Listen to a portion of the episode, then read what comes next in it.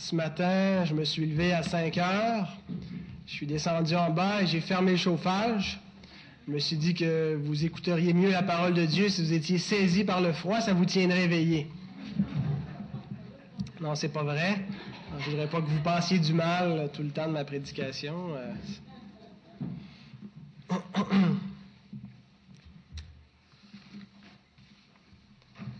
Avant d'ouvrir la parole du Seigneur, nous allons demander à Dieu qu'il bénisse ce temps où nous écoutons sa parole. Nous allons aussi prier pour euh, ceux qui sont à l'école du dimanche. Il y a Madeleine et il y a aussi euh, Ghislain. Seigneur notre Dieu, c'est humblement que nous venons devant toi et reconnaissant pour tes bienfaits nombreux et surtout immérités, Seigneur. Nous méritions la punition, mais nous avons reçu la grâce et de façon abondante, Seigneur. Et nous subsistons devant ta face, ô Dieu, parce que tu euh, nous fais vivre, tu maintiens notre vie. Et nous sommes assemblés ce matin pour te rendre un culte, pour t'adorer et aussi pour t'écouter, Seigneur. Je te demande que tu puisses nous bénir alors que nous tendons l'oreille à ta parole. Je te prie de bénir euh, notre sœur Madeleine qui enseigne Timothée et Kalina. On te prie aussi pour Ghislain qui euh, enseigne aux ados, pour ceux qui sont à la pouponnière, qui déjà instruisent les, les, plus jeunes euh, dans les principes de la foi. Et Seigneur, nous te prions pour nous tous afin que tu euh, répandes sur nous ton esprit pour être attentif à ta parole, pour la comprendre. Et je te demande, Seigneur, ta grâce pour la prêcher. Et c'est au nom de Jésus que nous te demandons toutes ces choses. Amen.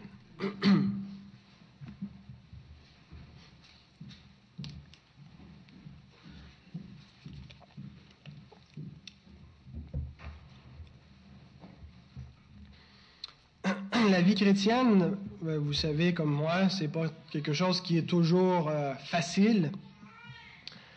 Paul compare la vie chrétienne à un combat. D'ailleurs, il la compare à une course.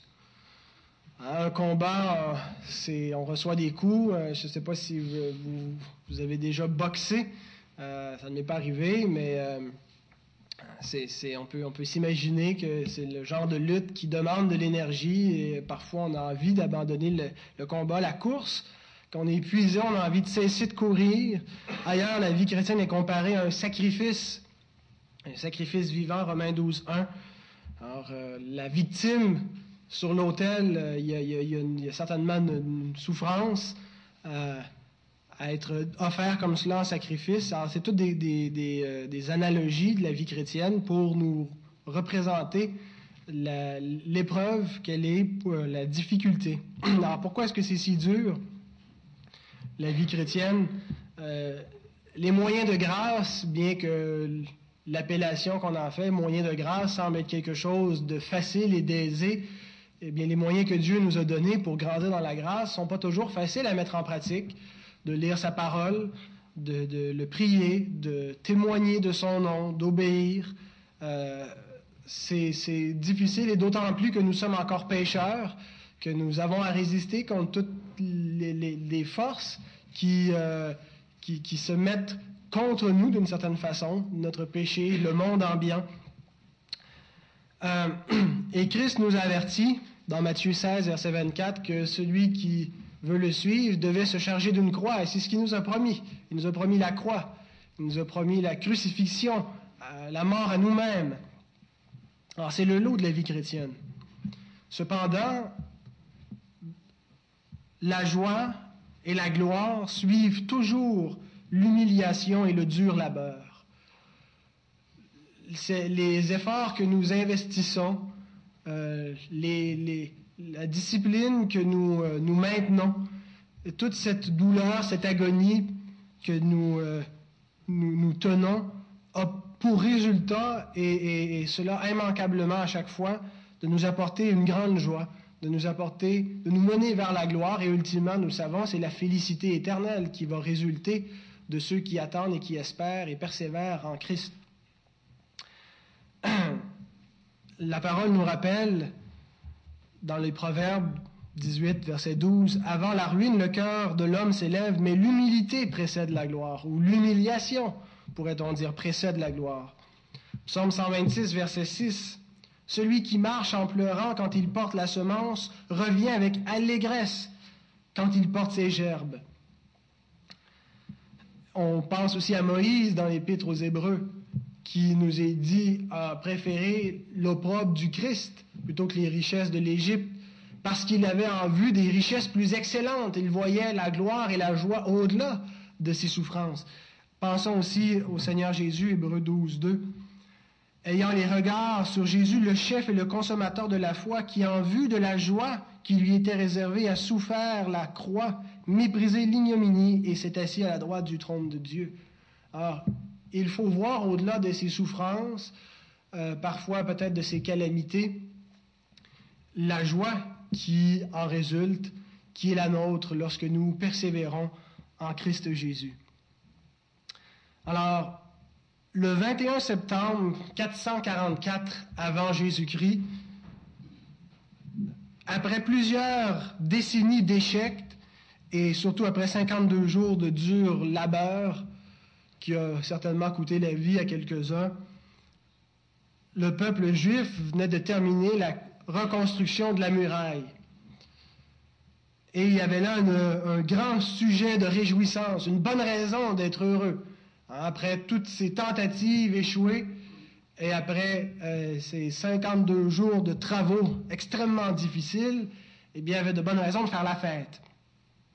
Un peu comme, comme nous aurons l'occasion, après notre vie, de célébrer éternellement. Et aussi, déjà, nous avons plusieurs moments pendant notre pèlerinage sur Terre de nous arrêter par moments pour célébrer, pour nous réjouir des bienfaits que Dieu nous a donnés, qui viennent généralement après une épreuve, après euh, un certain temps de persévérance.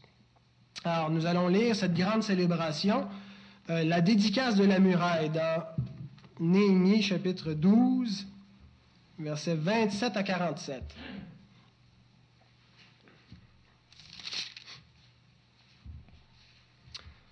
Néhémie 12, 27. Lors de la dédicace des murailles de Jérusalem, on appela les Lévites de tous les lieux qu'ils habitaient, et on les fit venir à Jérusalem afin de célébrer la dédicace et la fête par des louanges et par des chants au son des cymbales, des luttes et des, des harpes.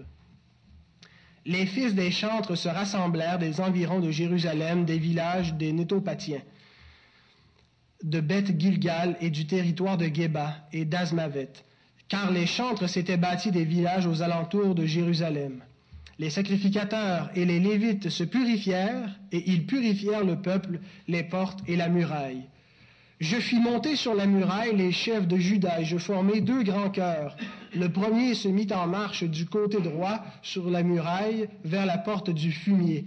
Derrière ce cœur marchaient Osée et la moitié des chefs de Juda, Azaria, Esdras, Meshulam, Judas, Benjamin, Shemaja et Jérémie, des fils de sacrificateurs avec des trompettes, Zacharie, fils de Jonathan, fils de Shemaja, fils de Matania, fils de Miché, fils de Zakour, fils d'Azaph, et ses frères Shemaja, Azareel, Milalaï, Gilalaï, Maaï, Netanéel, Judas, Anani, et les instruments de musique de David, homme de Dieu, Esdras le scribe, étaient à leur tête. Verset 37. À la porte de la source, ils montèrent vis-à-vis d'eux les degrés de la cité de David par la montée de la muraille au-dessus de la porte de la maison de David jusqu'à la porte des eaux vers l'Orient. Le second cœur se mit en marche à l'opposite. J'étais derrière lui avec l'autre moitié du peuple sur la muraille. Passant au-dessus de la tour, de la tour des fours, on alla jusqu'à la muraille large. Puis au-dessus de la porte d'Éphraïm, de la vieille porte, la porte des poissons, de la tour de Hananéel et la tour de Méa jusqu'à la porte des brebis, et l'on s'arrêta à la porte de la prison. Les deux cœurs s'arrêtèrent dans la maison de Dieu, et nous fîmes de même, moi et les magistrats qui étaient avec moi et les sacrificateurs, Eliakim, Maaseja, Benjamin, Miché, Elo, Eljo et Enaï, Zacharie, Enania, Anania avec des trompettes. Et Maaseja, Shemadja, Eleazar, Uzi, Jokanan, Malkidja, Elam et Ezer, les chantres, se firent entendre dirigés par Jizrakja. On offrit ce jour-là de nombreux sacrifices et on se livra aux réjouissances car Dieu avait donné au peuple un grand sujet de joie. Les femmes et les enfants se réjouirent aussi et les cris de joie de Jérusalem furent entendus au loin. En ce jour, on établit des hommes ayant la surveillance des chambres qui servaient de magasins pour les offrandes, les prémices et les dîmes, et on les chargea d'y recueillir du territoire des villes les portions assignées par la loi aux sacrificateurs et aux Lévites. Car Judas se réjouissait de ce que les sacrificateurs et les Lévites étaient à leur poste observant tout ce qui concernait le service de Dieu et des purifications, les chantres et les portiers remplissaient aussi leurs fonctions selon l'ordre de David et de Salomon, son fils. Car autrefois, du temps de David et d'Azaph, il y avait des chefs de chantres et des chants de louanges et d'actions de grâce en l'honneur de Dieu. Tout Israël, au temps de Zorobabel et de Néhémie, donna les portions des chantres et des portiers. Jour par jour, on donna aux Lévites les choses consacrées et les Lévites donnèrent aux fils d'Aaron les choses consacrées.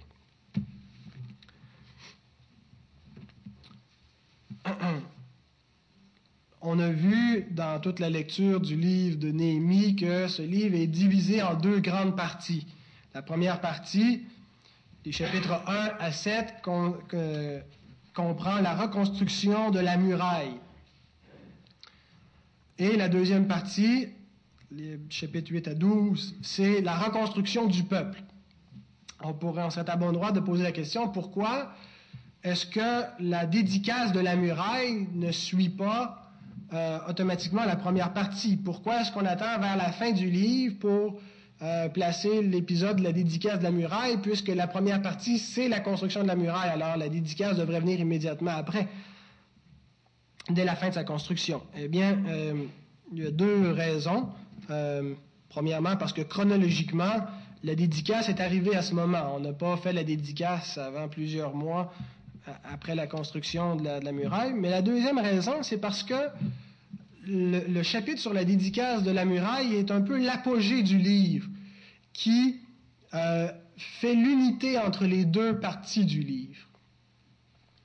Le chapitre 1 à 7, c'est Néhémie qui est le, protagoniste, l'agent principal qui est sous les feux du projecteur.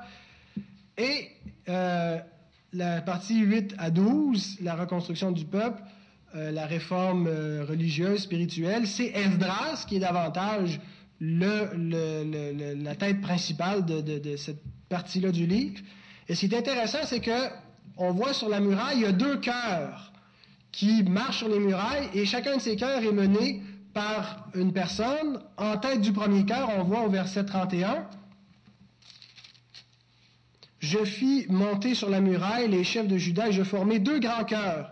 Le premier se mit en marche du côté droit sur la muraille vers la porte du fumier et au verset 36, euh, la dernière phrase du verset 36, Esdras, le scribe, était à leur tête. Alors Esdras est à la tête de, ce premier cœur et verset 38, on voit le deuxième cœur, le second cœur se mit en marche à l'opposite, j'étais derrière lui avec l'autre moitié du peuple sur la muraille.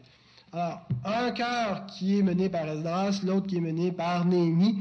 Euh, chacune des moitiés du livre, la reconstruction de la muraille qui est comme représentée, la reconstruction du peuple qui est représentée aussi, et les deux cœurs qui progressent sur la muraille et qui euh, culminent, verset 40. Les deux cœurs s'arrêtèrent dans la maison de Dieu et nous fîmes de même, moi et les magistrats qui étaient avec moi. Euh, donc, c'est un peu le, point culminant, l'apogée du livre, où la dédicace de la muraille vient euh, tenir ensemble comme un chevêtre qui tient les deux parties du livre, euh, qui, les, rassemble, et tout ça aboutit au centre, à la maison de l'Éternel dans le temple, qui nous montre que vraiment la, théocentricité de, tout, de tout l'ouvrage, tout termine avec Dieu. La, muraille s'est faite, le, le peuple la parcourt comme cela, et on, finit dans la maison de l'Éternel pour lui rendre un culte. Dieu est au centre de son peuple. Alors, pourquoi se réjouir? Pourquoi faire la fête? Pourquoi célébrer? Euh, il y a plusieurs raisons. Euh, on va faire euh, rapidement le bilan des accomplissements de, Néhémie. Si on part depuis le, premier chapitre du livre de Néhémie jusqu'où ce qu'on est rendu dans, l'histoire de Néhémie, euh, il y a plusieurs raisons de se réjouir. Euh, j'en ai sorti sept. La première, eh bien, c'est que, euh, ou les, les, accomplissements, c'est sept accomplissements. Le premier accomplissement, c'est que Néhémie a reçu la permission d'Artaxerxès pour venir à Jérusalem. C'était déjà pas très, très évident. Euh, il y avait un obstacle en partant lorsque Néhémie a eu à cœur d'aller aider son peuple. Il y avait au moins deux obstacles majeurs euh, en, rencontrant le roi perse. D'abord, c'est que Néhémie était une figure importante de la cour royale de Suse. Il était un, échanson du roi et il y, avait de bonnes chances que le roi ne euh, veuille pas le laisser partir puisqu'il lui était très utile dans sa cour.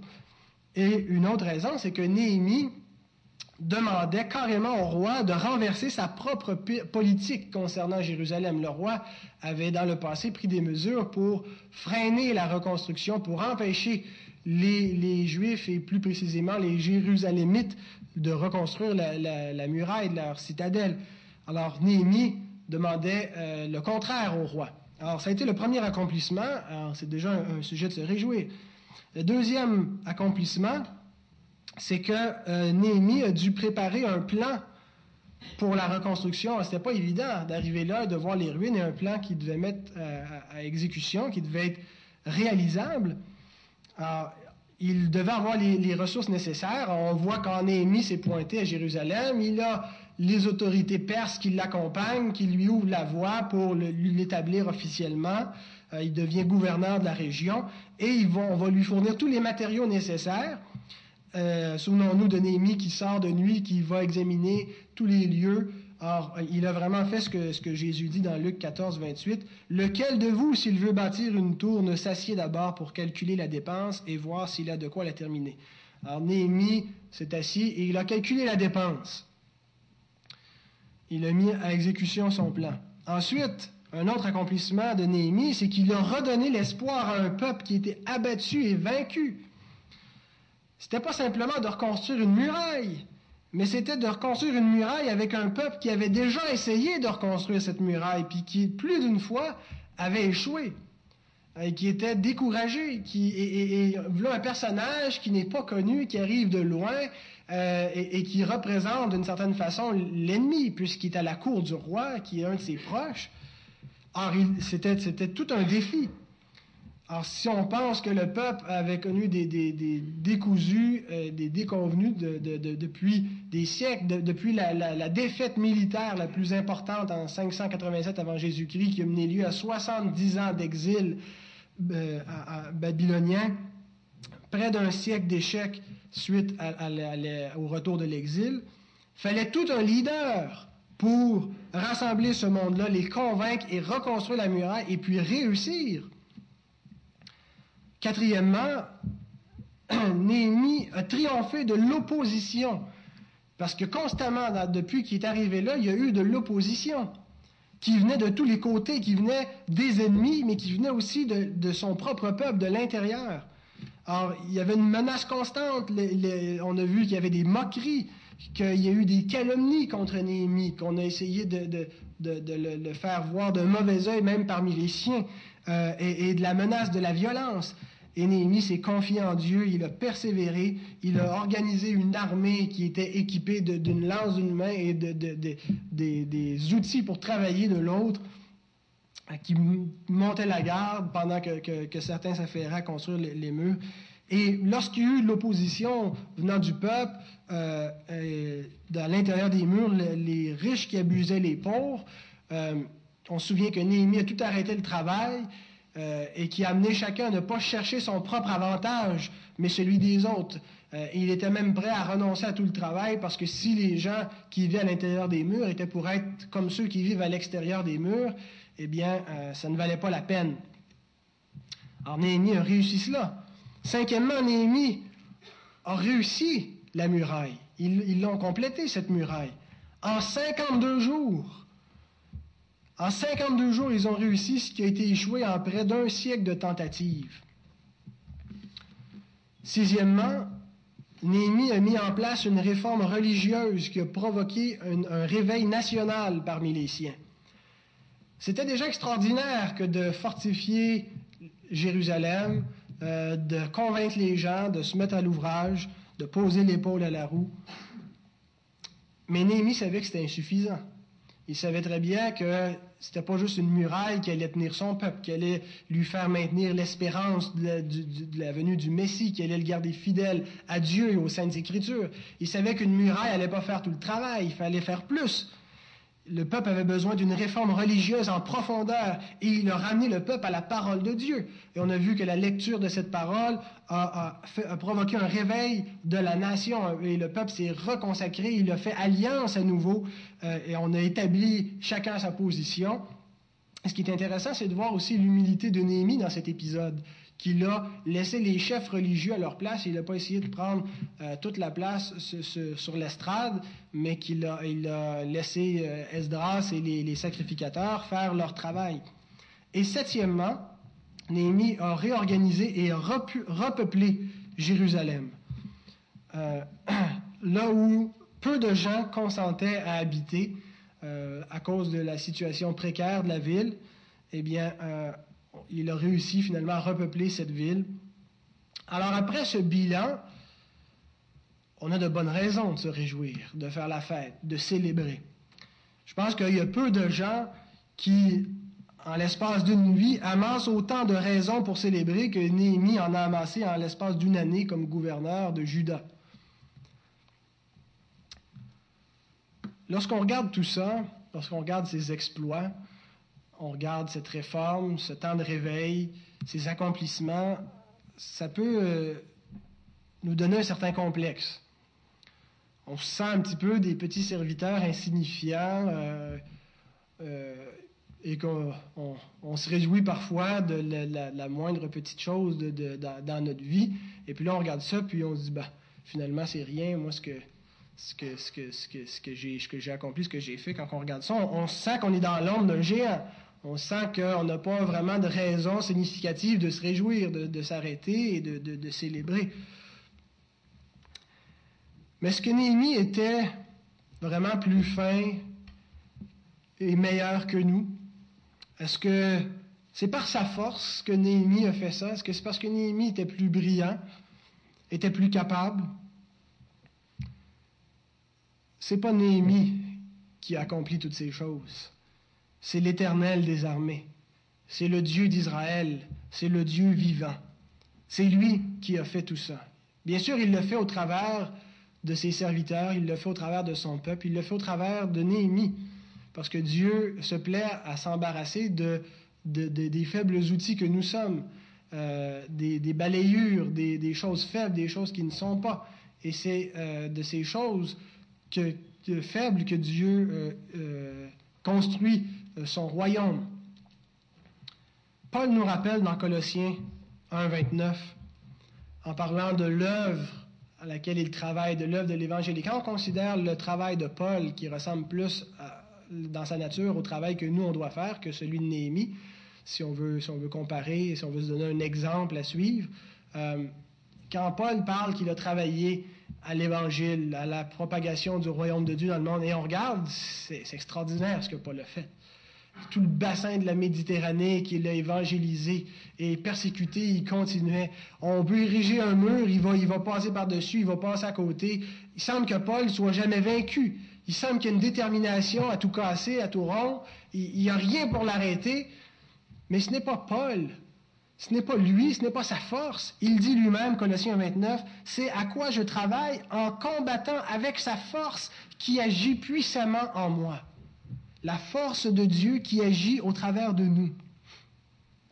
Le roi David avait déjà compris cela dans le psaume 18, 33 à 35. Parlant de Dieu, il dit, Il rend mes pieds semblables à ceux des biches, et il me place sur mes, sur mes lieux élevés. Il exerce mes mains au combat, et mes bras tendent l'arc des reins. Tu me donnes le bouclier de ton salut, ta droite me soutient, et je deviens grand par ta bonté. David était tout à fait conscient que s'il avait vaincu Goliath, c'était par la puissance de Dieu, que s'il il avait du succès euh, en tant que, chef de la nation et que, que chef militaire, c'était parce que Dieu le dirigeait. Et sa puissance qui agit en nous est tellement intimement liée à nos actions, à ce que nous sommes, que parfois on oublie que la gloire revient à Dieu, que c'est lui qui agit au travers de nous. Paul le rappelle dans 2 Corinthiens 12, versets 9 et 10. Ma grâce te suffit, lui a dit Dieu, car ma puissance s'accomplit dans la faiblesse. Je me glorifierai donc bien plus volontiers dans mes faiblesses, afin que la puissance de Christ repose sur moi. C'est pourquoi je me plais dans les faiblesses, dans les outrages, dans les calamités, dans les persécutions, dans les détresses pour Christ, car quand je suis faible, c'est alors que je suis fort. M'excuserez.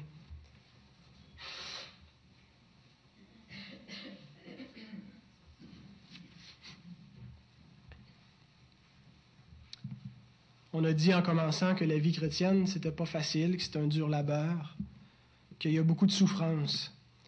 Mais qu'au travers de cette souffrance, au travers de ces efforts que nous déployons, ce que nous voyons, c'est la puissance de Dieu. Et que si nos nos efforts portent du fruit, eh bien, c'est parce que Dieu euh, les fait fructifier, c'est parce que Dieu les utilise. Et c'est comme ça que Dieu travaille. Dieu agit dans des créatures faibles, mais des créatures responsables. C'est important que nous le comprenions. Et c'est ce qui nous explique d'ailleurs ce que Paul nous dit en Philippiens 2, 12 et 13. Travaillez à votre salut avec crainte et tremblement, travaillez ardemment car c'est Dieu qui produit en vous le vouloir et le faire. Donc nous sommes faibles, mais nous, nous sommes responsables, nous devons travailler. Et c'est Dieu qui produit ce vouloir et ce faire et qui fait qu'il y a des résultats, qui fait fructifier nos efforts, qui permet qu'il y ait un accomplissement, un aboutissement à cette énergie déployée. Comme Dieu l'a fait avec Néhémie. Si Dieu n'était pas avec Néhémie, eh bien, euh, il n'y aurait pas eu ces résultats, les, résultats qu'il a eus. C'est Dieu qui a béni ses efforts et qui a permis euh, ces réalisations. Alors Dieu nous fait un grand privilège de nous utiliser comme cela. Et cette puissance est liée intimement à la nôtre, de sorte que des fois, on oublie que c'est la puissance de Dieu qui agit en nous. Et on oublie par conséquent de donner la gloire à Dieu. Alors, il faut faire exactement comme le peuple, lorsqu'on le réalise, il faut s'arrêter et faire la dédicace, donner la gloire à Dieu, consacrer la louange à Dieu parce qu'elle lui est due. Si vous avez connu une délivrance dans votre vie, lorsque vous avez cru à Christ, et, je parle aux, croyants, je parle parce que les, gens sont capables, les gens qui ne connaissent pas Dieu sont capables de réalisation et d'accomplissement dans leur vie. Euh, et, toujours est-il que même, même à ceux qui ne connaissent pas Dieu, Dieu leur vient en aide. Mais je m'adresse euh, aux, croyants. Euh, si vous avez connu une victoire dans le Seigneur parce que, parce que vous avez cru à Christ et que vous le suivez, que vous vouliez lui obéir, si vous avez connu une délivrance d'une dépendance quelconque, à Dieu la gloire, c'est sa puissance qui vous a délivré des ténèbres. Si vous avez connu un progrès dans votre vie, si vous avez persévéré jusqu'à maintenant, si vous, avez des, réussites dans vos vies personnelles, si euh, vous, vous avez vu fructifier vos efforts, la gloire revient à Dieu. Parce que c'est sa puissance qui agit en nous, c'est sa force qui vient au secours de nos faiblesses. Alors qu'est-ce que nous faisons? Chaque dimanche Nous venons donner gloire à Dieu pour ce qu'il a fait dans la semaine. Nous venons chaque dimanche faire une dédicace. Nous venons lui rendre la gloire. Le mot euh, dédicace vient du, latin dedicatio, qui veut dire consacré par une cérémonie. Et ça vient de la, racine latine dedo, qui veut dire donner entièrement, livrer, consacrer, vouer. Alors, on vient chaque dimanche pour faire cette dédicace à Dieu, pour s'arrêter dans la semaine et dire, dans mes six jours, Dieu, tu m'as prêté la vie, tu m'as donné du repos, tu m'as donné la santé, tu m'as donné de quoi pourvoir à mes besoins, tu m'as donné la joie, tout ce que Dieu nous a donné, et on vient le dimanche lui consacrer tout cela et lui rendre gloire pour tout cela et dire et proclamer qu'il est celui qui l'a fait et qu'il l'a fait au travers de nous. Or ainsi, le peuple s'arrête au temple. Il vient parcourir toute la muraille, il arrive au temple et il s'arrête pour donner gloire à Dieu et le reconnaître. Et comment est-ce qu'il reconnaît Dieu? En le célébrant et en se dédiant lui-même à lui. Le peuple se dédie à son Dieu. Et on voit au verset 43, on offrit ce jour-là de nombreux sacrifices et on se livra aux réjouissances car Dieu avait donné au peuple un grand sujet de joie. C'est Dieu qui avait donné au peuple un sujet de joie avec toutes ces, raisons de se réjouir qu'on a énumérées. Les femmes et les enfants se réjouirent aussi et les cris de joie de Jérusalem furent entendus au loin. Regardons la dédicace comme telle. On voit au verset 30, les sacrificateurs et les Lévites se purifièrent et ils purifièrent le peuple les portes et la muraille. Avant que le peuple puisse adorer, puisse aller dans le temple pour chanter et lui donner gloire, lui rendre un culte, il doit être purifié. Et il y a là un type de l'aspersion du sang de Christ pour nous, de la purification que Dieu fait de son peuple pour que son peuple puisse le louer, puisse célébrer ses louanges. Et d'ailleurs, à plusieurs reprises, Paul va lier la purification de nos péchés au fait que Dieu euh, veut qu'on le loue. Il va, lier ces deux choses-là ensemble. Titre 2.14. Il s'est donné lui-même pour nous afin de nous racheter de toute iniquité et de se faire un peuple qui lui appartienne, purifié par lui et zélé pour les bonnes œuvres. Purifié pour pouvoir le servir, purifier pour servir Dieu, pour lui rendre un culte, pour lui rendre hommage, pour se dédier à lui. En Éphésiens chapitre 1, tout le, plan de la rédemption du salut à partir de l'élection culmine dans l'objet ultime de l'adoration de Dieu pour servir à la louange de sa gloire, pour être la manifestation de la gloire de Dieu. Éphésiens 1, verset 5, nous ayant prédestinés dans son amour, là il continue, verset 6, à la louange de la gloire de sa grâce. On a été prédestinés dans l'amour de Dieu. Prédestinés à quoi? Au salut, à être purifiés par le sang de Christ. Dans quel but? Dans quelle fin? À la louange de la gloire de sa grâce.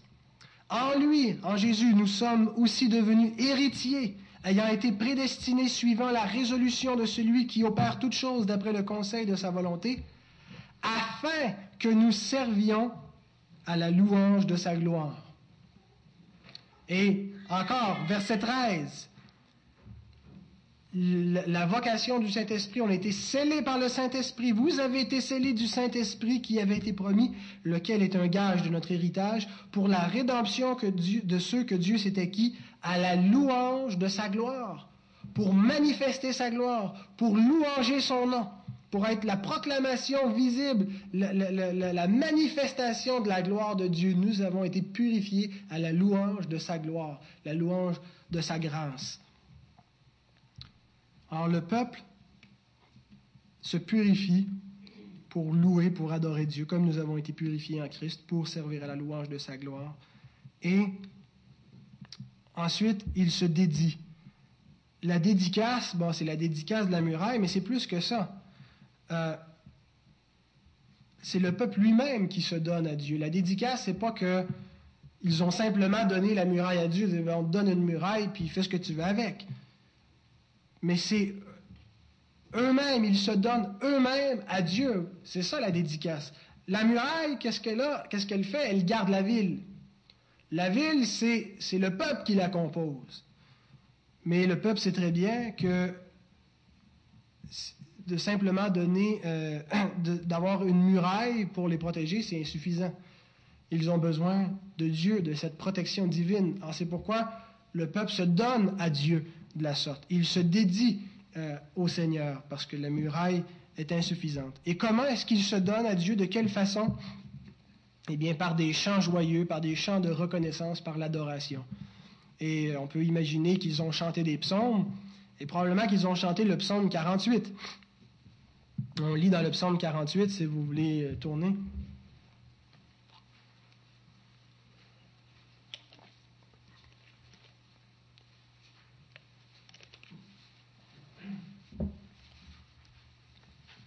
L'Éternel est grand. Il est l'objet de toutes les louanges. Dans la ville de notre Dieu sur sa montagne sainte, belle est la colline, joie de toute la terre, la montagne de Sion. Je saute quelques versets, je vais au verset 8. Ce que nous avions entendu dire, nous l'avons vu dans la ville de l'Éternel des armées, dans la ville de notre Dieu. Dieu la fera subsister à toujours. Ô Dieu, nous pensons à ta bonté au milieu de ton temple, comme ton nom, ô Dieu. Ta louange retentit jusqu'aux extrémités de la terre. Ta droite est pleine de justice. La montagne de Sion se réjouit. Les filles de Juda sont dans l'allégresse à cause de tes jugements. Parcourez Sion, parcourez-en l'enceinte, comptez ses tours, observez son rempart, examinez ses palais pour la raconter, le raconter à la génération future. Voilà le Dieu qui est notre Dieu éternellement et à jamais. Il sera notre guide jusqu'à la mort. Il y a bien plus qu'une réjouissance de simplement des murailles, de ce béton qui a été érigé, mais c'est toute l'idée que c'est la ville de Dieu. Dieu en est le gardien, le protecteur. Il y a la joie du salut. On se réjouit pour l'accomplissement de ce que Dieu a fait. Et ce que Dieu a fait par sa grâce, c'est son salut qu'il a donné à son peuple. Quelle est l'expression la plus naturelle, frères et sœurs, suite à l'œuvre de Dieu envers nous, suite à son œuvre de rédemption, suite au salut qu'il nous a donné? N'est-ce pas l'adoration? N'est-ce pas d'adorer Dieu, de le reconnaître? Est-ce qu'il y a autre chose qu'on peut faire que tout simplement... On ne peut pas lui rendre la monnaie de sa pièce. On ne peut pas lui faire une œuvre bonne qui, qui vaudrait ce qu'il a fait pour nous. La seule chose qu'on peut faire, c'est lui donner grâce et l'adorer. Mais l'adorer, qu'est-ce que ça veut dire? Eh bien, Paul nous dit comment adorer Dieu dans Romains 12, verset 1. Il nous dit d'offrir nos corps en sacrifice vivant, saint et agréable, ce qui sera de notre part un culte raisonnable à Dieu. Un culte, une adoration. L'adoration, c'est pas juste le dimanche matin, mais c'est une façon de vivre, c'est un mode de vie. C'est une vie qui est vouée à Dieu, qui est dédiée à Dieu la dédicace. Nous nous dédions, nous nous vouons entièrement à Dieu parce qu'il est notre Rédempteur. À cause de toutes les grandes choses qu'il a accomplies pour nous et de tout ce qu'il va faire encore, nous voulons vivre pour lui. Nous sommes à lui et sans cesse, jour après jour, nous lui donnons gloire. Et de de manière spéciale ce matin, nous le faisons en nous arrêtant tous ensemble pour chanter sa gloire et le louer. La joie du peuple était notoire, verset 43. Dieu avait donné au peuple un grand sujet de joie. Les cris de joie de Jérusalem furent entendus au loin, de grandes réjouissances. Et ce n'était pas une joie éphémère qui dure un jour, ce n'était pas une joie hédoniste qui est constituée de, de, plaisirs euh, émotifs ou, ou sensoriels seulement, mais c'était la joie que Dieu donne. Dieu nous a donné un grand sujet de joie, la joie du salut. Et c'est une joie qui dure, et on voit qu'elle a duré à long terme dans le peuple parce que les versets 44 à 47 nous montrent comment euh, il y a eu une organisation par la suite dans le peuple. Ce jour-là, comment on a établi euh, des, des, sacrificateurs leur fonction. Et le peuple se réjouissait de ce qu'il y allait avoir ce maintien parmi le peuple de l'adoration. Il y avait une structure pour continuer d'adorer Dieu. Et ça nous rappelle que pour vivre pleinement la joie du salut, on a besoin de cette structure-là. On a besoin d'avoir une discipline, d'avoir une structure dans notre vie personnelle pour être capable de maintenir à long terme cette joie du salut, euh, cette discipline rigoureuse, de se lever plus tôt pour lire sa parole, une vie de prière, des réunions particulières avec l'Église le dimanche et les mercredis et, des rencontres d'hommes et de femmes et ainsi de suite, et des, quand on se fréquente entre frères et sœurs. Tout ça, quand on le maintient, le peuple se réjouit et la joie du salut dure plus que n'importe qui d'autre, nous devons nous réjouir. Nous avons toutes les raisons de nous réjouir. Philippiens 4, 4. Réjouissez-vous toujours dans le Seigneur. Je le répète, réjouissez-vous. C'est un impératif. Et Paul peut nous donner l'ordre de nous réjouir parce qu'on a les raisons de se réjouir. Oui, c'est vrai, il y a des épreuves par moment. Oui, c'est vrai, on, on est découragé, on est fatigué, on a beaucoup de travail, on est essoufflé.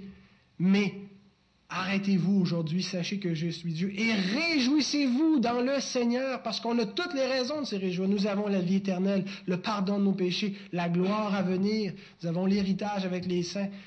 Gloire à Dieu pour tout ça. Réjouissons-nous dans le Seigneur. Il ne dit pas réjouissez-vous pour rien. Réjouissez-vous euh, pour euh, des, pacotilles, des raisons euh, futiles. C'est pas cela qui doit faire notre joie. C'est pas juste d'être positif. C'est pas le, le, comment on dit le, euh, positif. vous savez la pensée positive. Puis c'est pas du tout ce que Paul veut dire par réjouissez-vous dans le Seigneur. Réjouissez-vous dans le Seigneur dans les éléments qui appartiennent à votre salut, dans la réconciliation que vous avez avec Dieu, dans la parole de Dieu, dans tout ce qui vous appartient en Christ, réjouissez-vous en cela. Et quand on se tourne vers cela, vous savez comme moi que ça ne peut faire autrement que de nous réjouir véritablement. Alors c'est pour ça qu'il peut y avoir un impératif. On a l'impression qu'on n'a pas de contrôle sur la joie. Que pourquoi il nous dit ça, réjouissez-vous, je peux rien faire, je suis triste, je suis down. Mon âme, qu'est-ce que t'as? Ah, T'as été triste, mon âme, mais je vais continuer à louer l'Éternel et à adorer Dieu. Réjouissez-vous dans le Seigneur. Nous avons toutes les raisons de se réjouir aujourd'hui. Aujourd'hui, c'est le jour du salut. Comment est-ce qu'on va se réjouir dans le Seigneur? Seulement si on fait comme le peuple en nous donnant à Dieu, en se dédiant à lui. Et Paul, dans 2 Corinthiens 8, 5, parle de cette Église en Macédoine qui s'est réjouie et qui, s'est donnée entièrement à Dieu et qui a, fait une grande œuvre de charité en faisant une offrande au-delà des moyens qu'elle avait pour aider euh, les, les, chrétiens à Jérusalem. Et Paul écrit sur eux, 2 Corinthiens 8, 5, Et non seulement ils, l'Église de Macédoine, ils ont contribué comme nous l'espérions, mais ils se sont d'abord donnés eux-mêmes au Seigneur, puis à nous par la volonté de Dieu. Pour se réjouir en Dieu, pour lui donner toute la reconnaissance, il faut se dédier, il faut se donner entièrement au Seigneur. Plaise à notre Dieu de bénir sa sainte parole et qu'elle nous apporte la joie, le réconfort et qu'elle porte du fruit en abondance dans nos vies. Amen.